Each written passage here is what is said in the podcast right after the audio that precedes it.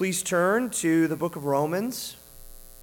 We'll begin the book of Romans. The way that uh, we have scheduled this is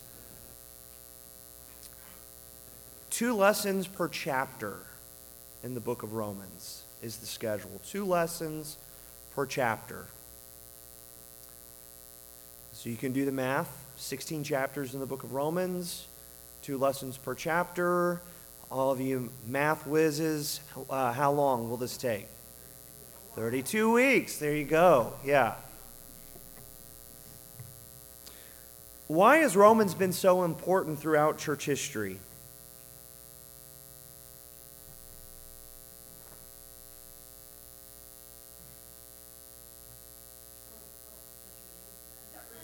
That's a, that's a question.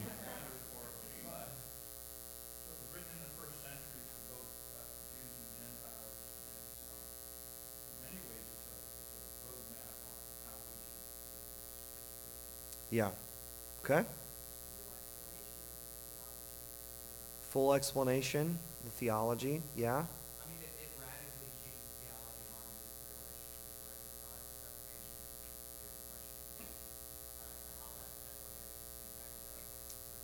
Yeah, the reformers were reading it, changed and impacted them, and led to the, the reformation of the church, right? Yeah, absolutely. The inclusion of Gentiles in God's people, absolutely. Paul's magnum opus, yeah, yeah. It's so important because the exposition of theology in terms of salvation and sanctification is so clear in the book of Romans. And because of the clarity of the book of Romans, it's so important not to, in a sense, elevate it as more inspired than other books of Scripture, for we hold that all Scripture is inspired by God. But Romans has a, a, a purpose in the providence of God in which it is particularly useful in expounding to us the doctrine of grace, the doctrine of justification, salvation by faith. So let's look at some of the background, uh, some introductory material that will help us orient ourselves to this important epistle. Let's look at the background to Romans. The church in Rome is not a church that was founded by the Apostle Paul It was founded by Jews and proselytes. So, Paul, nor a member of his team, was a founding member of the Church of Rome. And it's important historically to situate what's happening. So, at the time, Nero is Caesar in Rome, and he had ordered the Jews in AD 49 to leave Rome, leaving the church or probably churches in Rome to become dominated by Gentile Christians. We see this reflected in Acts 18, verse 2. There's a reference to that, the expulsion of the Jews from Rome. We see that there. Um, Claudius, that's a reference to Nero, had commanded all the Jews to leave Rome. But in AD 54, Nero dies, causing the order to lapse, and many Jews returned back to Rome which likely strained the relationships uh, in this church. So here you, so just think about this in your mind. You have these churches, this early church, um, some 20 years maybe after the ascension of Christ, not much time. And the Jews are ordered by Caesar uh, Nero to, to leave Rome, and so the church becomes dominated by Gentile Christians. And then Nero dies and they come back, and what do you think it may have done with those churches that were in Rome? What do you think they struggled with?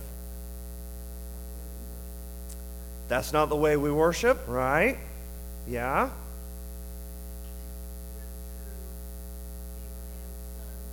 Yeah, yeah. And you can imagine the Gentile Christian saying, Excuse me? Right? Sure.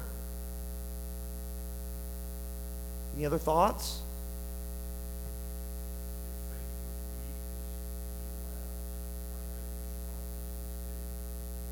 Could be. Could be. Yeah. Some friction. Who's in charge? Who gets to decide these matters? Who gets to say?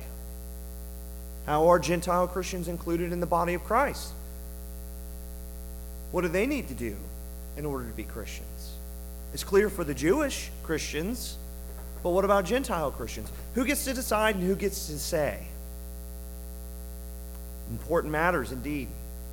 Paul authors Romans probably in AD 58, and look, depending on how many commentaries you read, you can find as many different opinions on AD 54, AD 58.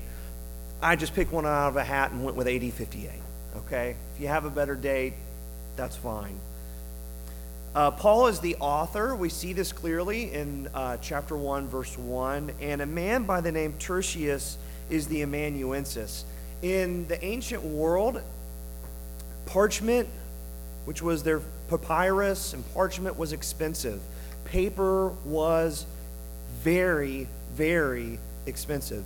There's no computers, there's no typewriters, there's no whiteout.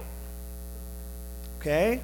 So you make an error in writing a letter, particularly something as long as Romans, and guess what? That can be a costly error. And so, one of the ways that the ancient world did this is that they would employ the services of an amanuensis, someone who was a professional writer, you might say. So, when we talk about Paul being the writer, who wrote the book of Romans, don't stone me for this, it's not Paul because Tertius identifies himself in chapter 16 as the one who wrote the letter. That when we're talking about writing, what we really mean is authorship. Paul is the author of the book of Romans. Tertius is the writer of the book of Romans. And occasionally, and I like the ending of the book of Galatians because you'll see Paul is, was using an amanuensis in the epistle of Galatians, and then he gets to the end, and apparently he picks up the pen and begins to write himself because he says, See what large letters I write with my own hand. You can read that in Galatians 6. It's one of the reasons that we think that Paul had vision problems. And you can imagine that, right? If you have this beautiful handwriting that someone has, and then all of a sudden you have this guy who's half blind, and you can see clearly someone else took the pen and started writing the letter right here. And so an amanuensis was a common way of getting a letter out to someone. And we think that perhaps Phoebe, the deaconess, and I know some of you may be shocked by that, she's called deaconess in Romans 16. And you have to wrestle with what you mean by deaconess. And I'll probably draw the short end of the stick on Romans 16 1 and uh, be teaching on that when the time comes. But uh, Phoebe is probably the courier of this letter. She's probably the one carrying this epistle on behalf of Paul, bringing it to the church in Rome. And some people think even the one to explain uh, what Paul was saying here. We can have that discussion later on. Uh, today is not the time or the place, but I don't change my doctrine of ordination just because of Romans 16:1. Okay? Paul wanted to visit Rome. That's pretty clear. We'll see that here in a moment. Paul wanted to visit Rome to preach the gospel and then travel from there to Spain.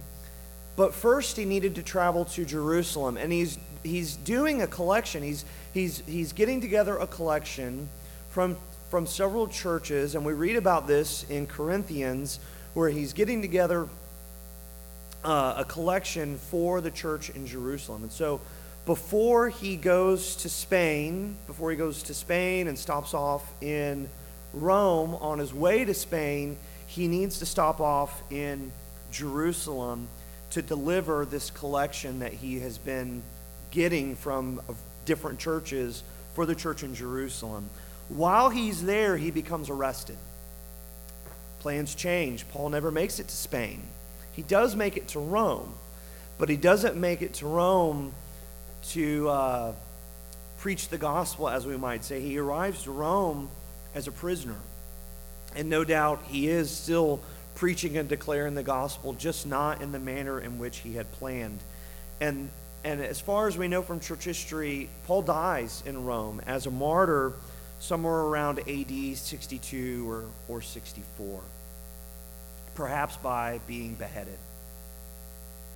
What is the reason for Paul's epistle to the Romans? As many people as you ask will probably be as many answers as you get. But judging from the context here, I think that we can look Romans 15, 15 through 16 and get a good idea.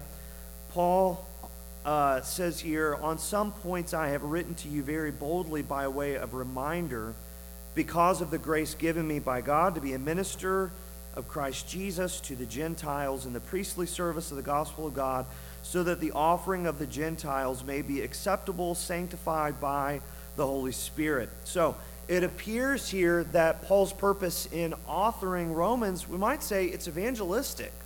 It's there's a missionary thrust behind Romans where he is wanting to engage the church in Rome or the churches in Rome in partnership in the ministry. That he wants to go to Spain as a, minist- as, a, as a missionary to preach the gospel to the Gentiles in Spain. And so, part of the reason for his writing Romans, not only to resolve the issue between Jewish and Gentile Christ- Christians, but it's to engage the church as partners with him in their support of him through prayer and maybe through finances as well. Um, that they would support him in his gospel ministry, in his mission to Spain. And so he's been delayed arriving to them in person, and so he makes this appeal by epistle because he's been providentially hindered. There's some interesting rhetorical features in the book of Romans. Paul is masterful here. He uses uh, a dialogue partner at certain places. He uh, uses internal dialogue where he's asking and answering questions, speech and character, and he also uses a, a variety of other uh, creedal statements, hymns, scripture quotations. Uh, Paul is masterful in the book of Romans. Um, I'm not brave enough to preach through it yet. Uh, give me another 20 years, and maybe I'll be ready to preach through Romans. I'm not brave enough to do it yet. Uh, simple outline, just, a, just a, an easy lay of the land here. And one day when Jonathan stands for his ordination exams, he'll be asked, Jonathan, give us an outline for the book of Romans. You'll have to do it, Jonathan. I'm maybe I'm prophesying that to you. Every ordinand has to do it. Okay? They all get asked. Give us an outline of the book of Genesis and give us an outline of the book of Romans. A simple outline for the book of Romans is 1 through 11, righteousness from God, and 12 through 16, righteousness in practice. And we're just emphasizing the point here that at chapter 12, Paul moves from orthodoxy to orthopraxy. He, he places his doctrinal teaching into practice for the church. And so we kind of see these two big blocks of material in the book of Romans 1 through 11, and then 12 through 16. All right. So, Paul's never been to Rome, not as a missionary anyway. He didn't found the church, he'd never personally met these Christians. Why would Paul need to introduce himself then? Now we're going to deal with the text in Paul's introduction, Paul's greeting. Why would Paul need to introduce himself? Authority, yeah. Absolutely. What else?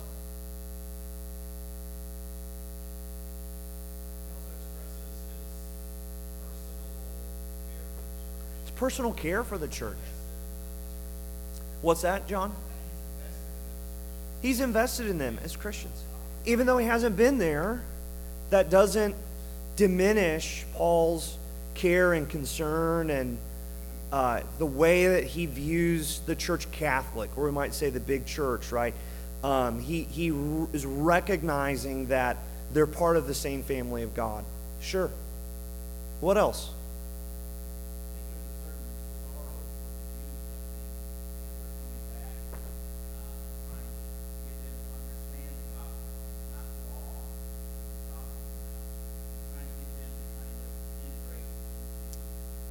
Yeah. Paul himself being a Jewish Christian, having a, a love for the Jewish people. Sure.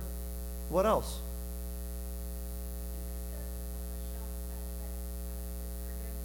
His credentials. Yeah, yeah. Who are you to tell us these things? And Paul's going to take the time to introduce himself and he's not going to take it for granted, right? He's not the church planter there. Now, to some of the other churches, you know, when you read Galatians, it's, oh, foolish Galatians, who has bewitched you? It's like, uh, wait a minute, who are you, Paul, right? He, he skips the formalities in the book of Galatians. They know him, you might say. But that's not the case for Romans, and he takes the time to introduce himself. So let's look at Paul's greeting beginning in uh, Romans 1, verse 1. Who is Paul? Well, he identifies himself in two ways. He calls himself first. What does he call himself? Look at it there in verse 1. What is he? A servant of Christ Jesus. The word in Greek is doulos. You could translate that slave. Paul, slave of Christ Jesus, servant of Christ Jesus. This is a humble way for Paul to begin his epistle, isn't it? Identifying himself not with Paul, rightful bishop of the church in Rome. Paul, slave of Christ Jesus. In this way, Paul is aligning himself with the other servants of Yahweh that we see in the Old Testament. Second Kings 9 7, we see there, You shall strike down the house of Ahab, your master, so that I may avenge on Jezebel the blood of my what? Servants, the prophets, and the blood of all the what? Servants of the Lord. Ezra 9 10 and 11. For we have forsaken your commandments, which you commanded by your what? Servants, the prophets. Daniel 9 6. Daniel's prayer. We have not listened to your what? Servants, the prophets who spoke in your name. So Paul's identifying himself in a long, rich Old Testament tradition as a servant of God, one who is functioning in an office similar to a prophet. And what we mean by that is he's not foretelling the future. Now, the Old Testament prophets, they do some of that. But if you remember our Old Testament survey, I made the case that the Old Testament prophets, they don't do nearly as much foretelling as they do forthtelling. They are God's covenant enforcers. They're like attorneys, is what they are. They're enforcing God's law instructing people in God's law, telling people how they violated God's law and how they are to obey God's law. And if they don't, they will come under the judgment of God's law. And if they do, they will come under the blessing of God's law. Paul's identifying himself in that rich tradition in Old Testament history, calling himself Paul a servant of Christ Jesus. What's the second way he identifies himself? Apostle, called to be an apostle, set apart for the gospel of God. Paul's identifying himself along with the other disciples of Jesus. Consider Luke 6 13. And when day came, he, that being Jesus, called his disciples and chose from them twelve, whom he named what? Apostles. That's right. Paul identifies himself in Galatians 1 as an apostle not from men nor through man, but through Jesus Christ and God the Father. So he's a witness of the resurrected Christ, isn't he? The road to Damascus, he has a vision of the risen Christ glorified, and Paul is converted on the road to Damascus. And so, in this way, he's, he has this authority like the other apostles do. So, just as the, John the Beloved writes with great authority as an apostle, so too Paul writes with great authority. Well, what is this gospel that Paul has been set apart to? What is this gospel that he preaches? Let's look at that. Well, first we need to know that this gospel has a divine origin. This isn't something that Paul has made up on his own. This isn't just a story that Paul's fabricated. This isn't theology that Paul has invented. This is good news from whom? Well, it's good news from God. He's set apart for the gospel of God. It's not the gospel of Paul, it's the gospel of God. There is a divine origin here. In verse 2, he explains that God promised beforehand through his prophets in the Holy Scriptures. So, this gospel is not something new to the New Testament church, Paul's saying here. This is all part of God's redemptive plan that he has been speaking about for a long time throughout the Old Testament. Right? This is not new for them. This is part and parcel to God's plan already revealed through the prophets. Let's look as well regarding the gospel. It has a content, doesn't it? The content of the gospel is the birth, death, and resurrection of Jesus the God man. Let's look at this tightly wound explanation here of that. Concerning his son, notice the divine origin, second person of the Godhead. Jesus is God's son, right? So he's divine, he is God. Concerning his son, who was descended from David according to the flesh. So here we have a reference to the incarnation as a fulfillment of Old Testament promises from God when we think about 2 Samuel chapter 7. And was declared to be the Son of God in power according to the Spirit of holiness by his resurrection from the dead, Jesus Christ our Lord. And so here in one statement, we have a reference to God taking on flesh in fulfillment of his promises being incarnated, giving of himself to die and being resurrected and ascending to David's rightful throne in heaven. Isn't that awesome? Statement here, right? So notice the notice the contrast. Son of David and son of God. 2 Samuel 7 and Psalm 2. Notice again the contrast. Born of David He's David's son in that way, but also declared Son of God by his resurrection and ascension. According to the flesh and according to the Spirit. I think it's a reference to the incarnation and deity of Jesus, him, his two natures here.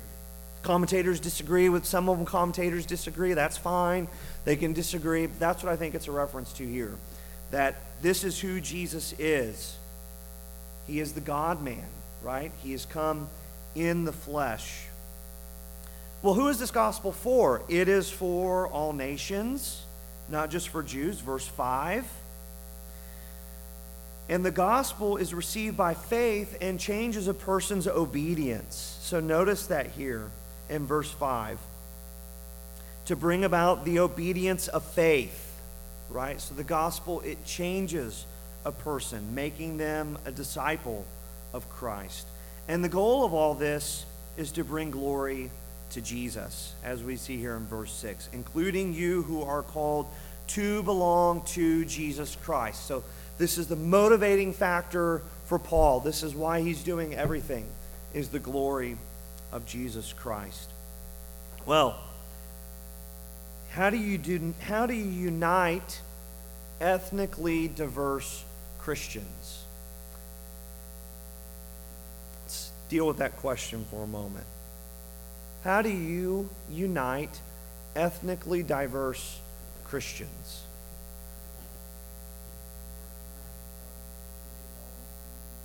God created all men and women, absolutely. We're all fellow image bearers. What else?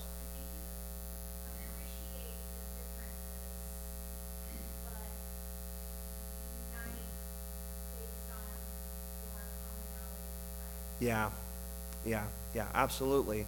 Yeah, so identifying others as fellow image bearers and also uniting around what you have in common in Christ. And I think that's what Paul's doing here in verse 7 as he turns his address to them. To all those in Rome who are loved by God and called to be saints. This includes the two groups. They're both loved by God, and they're both called to be saints. They are those who are set apart.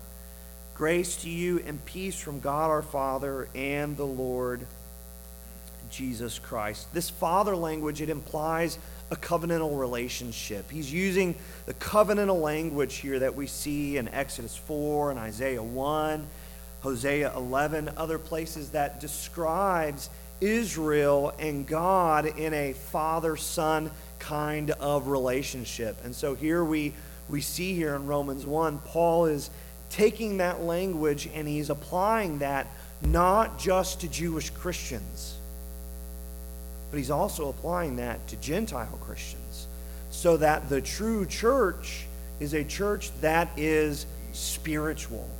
It's not just an ethnic church, it's a spiritual church. It's one of the reasons why we're not dispensationalists.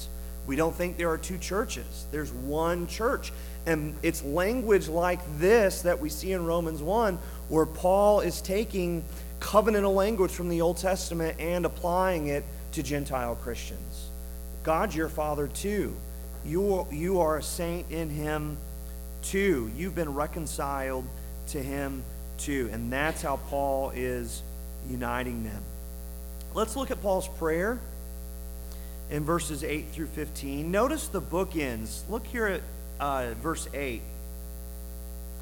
First, I thank my God through Jesus Christ for all of you because your faith is proclaimed in all the world.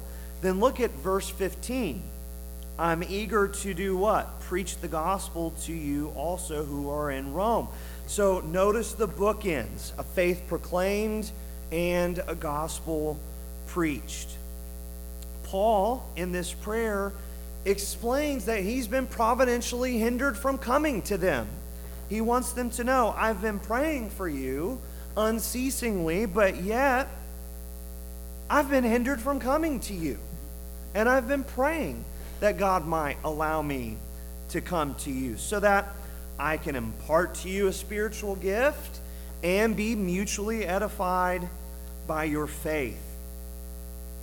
How do we reconcile human planning and God's providence?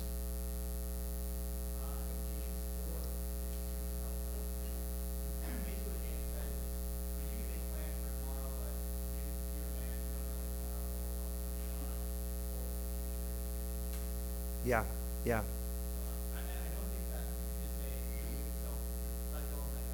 Let go and let God. It is what it is. Yeah. Yeah. So Paul's making plans. His plans have been providentially hindered, but in the meantime, what does Paul keep doing? He keeps praying. Yeah. Just because he's been hindered from coming to them doesn't mean that Paul just says, Well, sorry, you're out of luck, not going to be able to come to you. No. Paul continues to remain steadfast in prayer. He keeps praying and petitioning and asking the Lord to allow him to go to them. And God answers his prayers, doesn't he? Just not in the way that Paul thought the prayer would be answered. He goes to Rome in chains and ends his life there.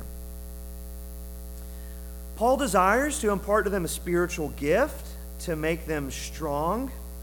Some people think, and I think this is a terrible translation or a terrible understanding of verse 11. Some people think that Paul wants to impart to them some supernatural gift, like what you hear of like impartation in charismatic churches, right? Like, I'm going to lay hands on you and impart an anointing to you. That's not what Paul means here. Paul is wanting to impart to them his understanding of the gospel. That is what he's wanting to share with them. And this would seem to fit best with the context of the book of Romans as well. Paul has an obligation to do this both to Greeks and to barbarians. Who, who are the two groups here? Look at verse 14. I am under obligation both to Greeks and to barbarians, both to the wise and to the foolish. The Greeks are those who are entrenched in Greek culture, right? They speak Greek, they've been Hellenized, but Paul's not just a missionary to them, to the Greeks. Who, who else is he a missionary to? Those who are not Greek. Those who are not Greek and those who are not Jewish, but those who are what? Barbarians, the foolish. Paul has an obligation to preach the gospel to them too. Let's look at Paul's thesis statement in verses 16 and 17. And here's where we'll spend the rest of our time.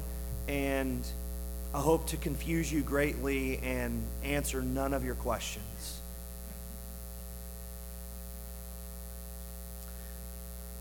Verses 16 and 17 appear to be Paul's thesis statement for the entire book of Romans. Paul, Paul says here, For I am not ashamed of the gospel for it is the power of God for salvation to everyone who believes, to the Jew first and also to the Greek.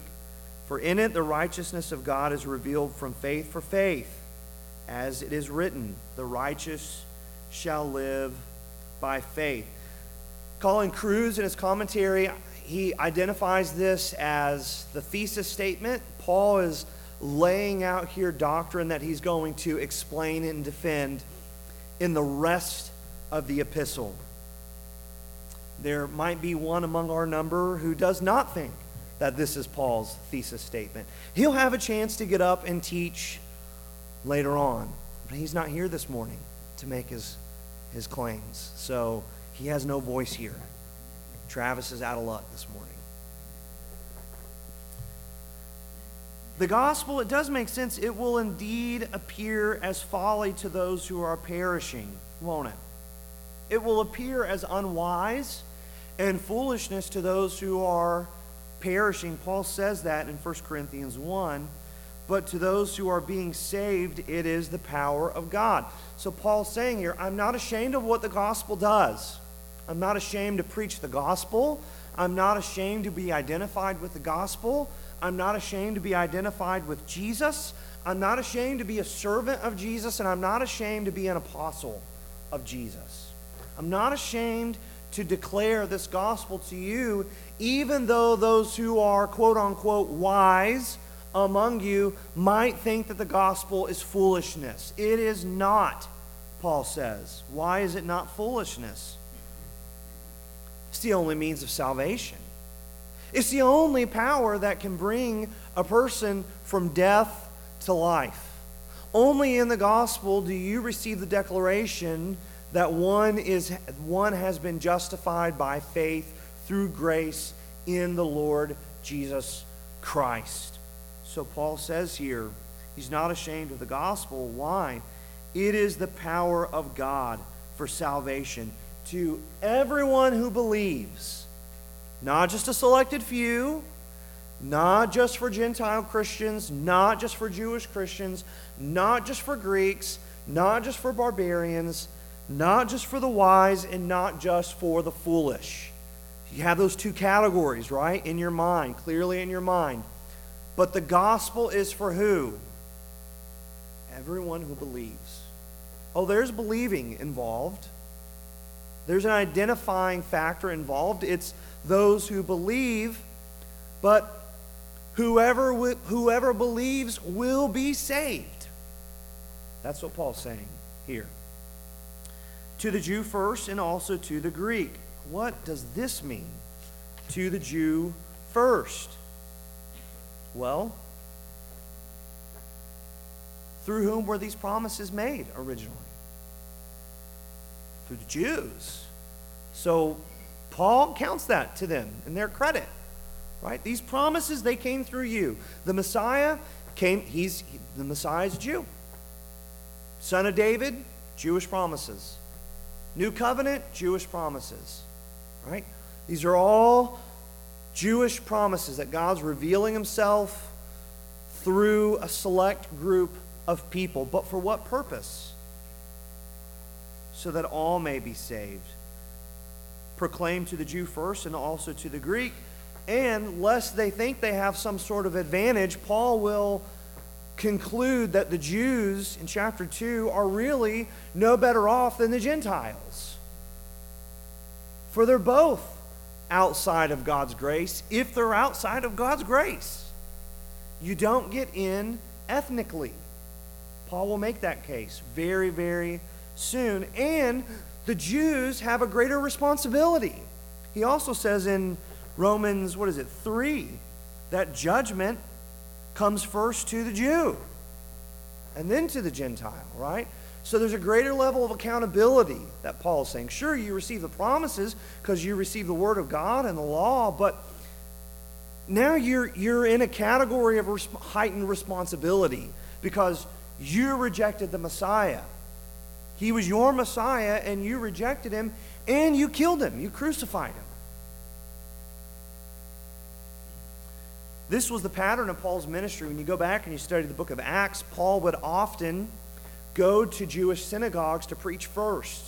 Then he'd be rejected, and then he'd go to the Gentiles to preach.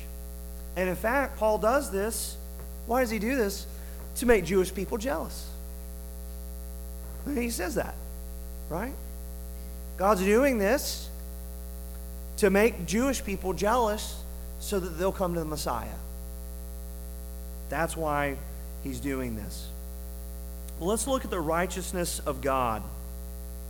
I'll, we'll ask Jonathan to put his Greek grammar hat on here. It'll make your brain hurt, Jonathan. Righteousness of God.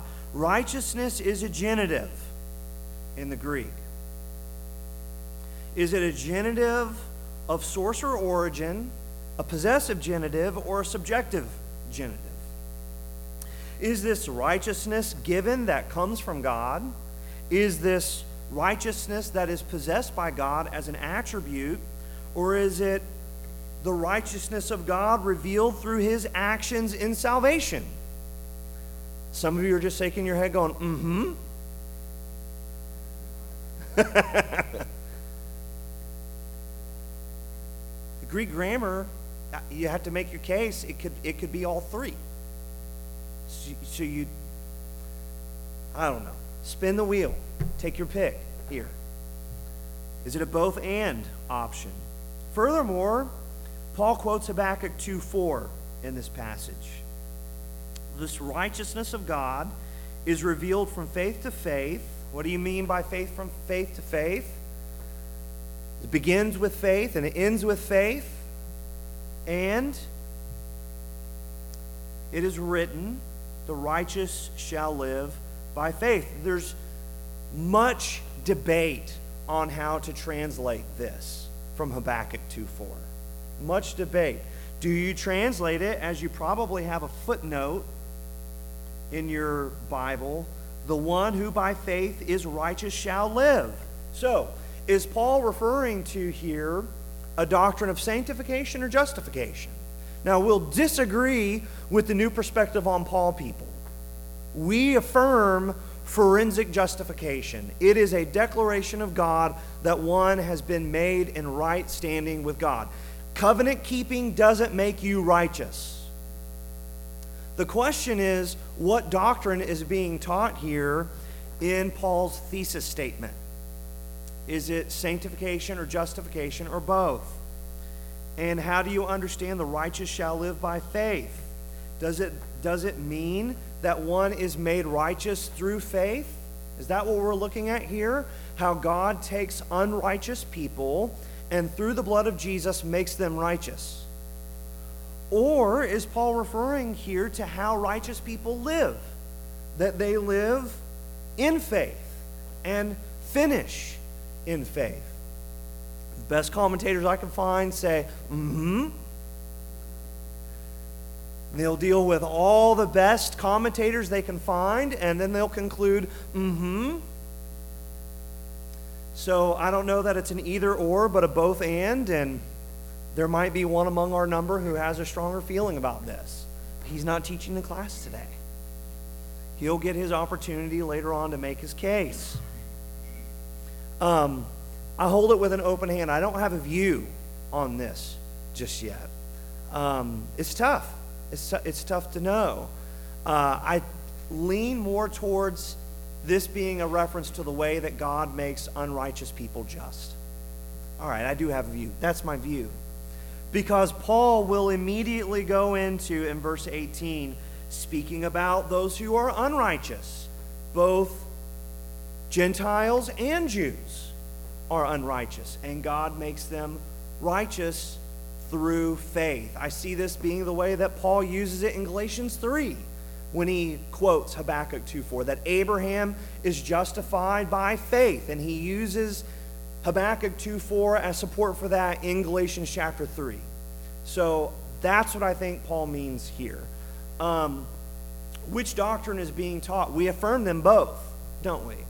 The question is which is being taught here, and that's something that you'll have to wrestle with as you study the book of Romans. Any questions or comments?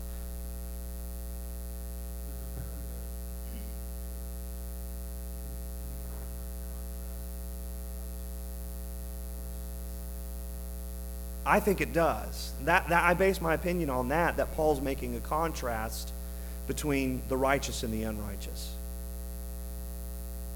How they become righteous.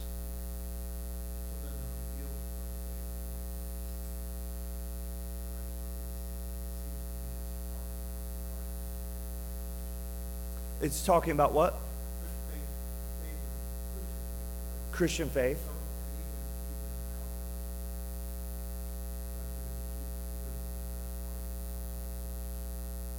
Mm-hmm. As compared as compared to those who are not righteous and live sinfully. I don't know.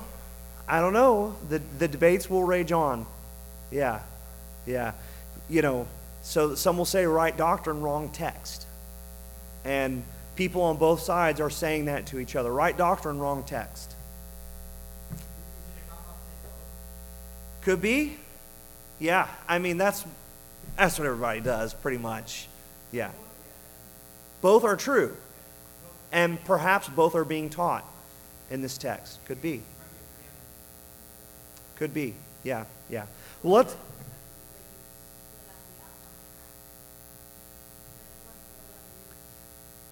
He who teaches the lesson gets to set these sorts of terms. Yes. Yeah, yeah. Let's pray. Lord, we thank you for the book of Romans. Thank you for the great mysteries of your word. Uh, help us to grow in our understanding of your word. May it be effectual to our hearts by your Spirit, applying your word to our hearts, and may it lead us to greater worship of you. Be with us now as we turn our attention to worshiping you with your people. Enable us to do so in spirit and in truth. In Jesus' name we pray. Amen.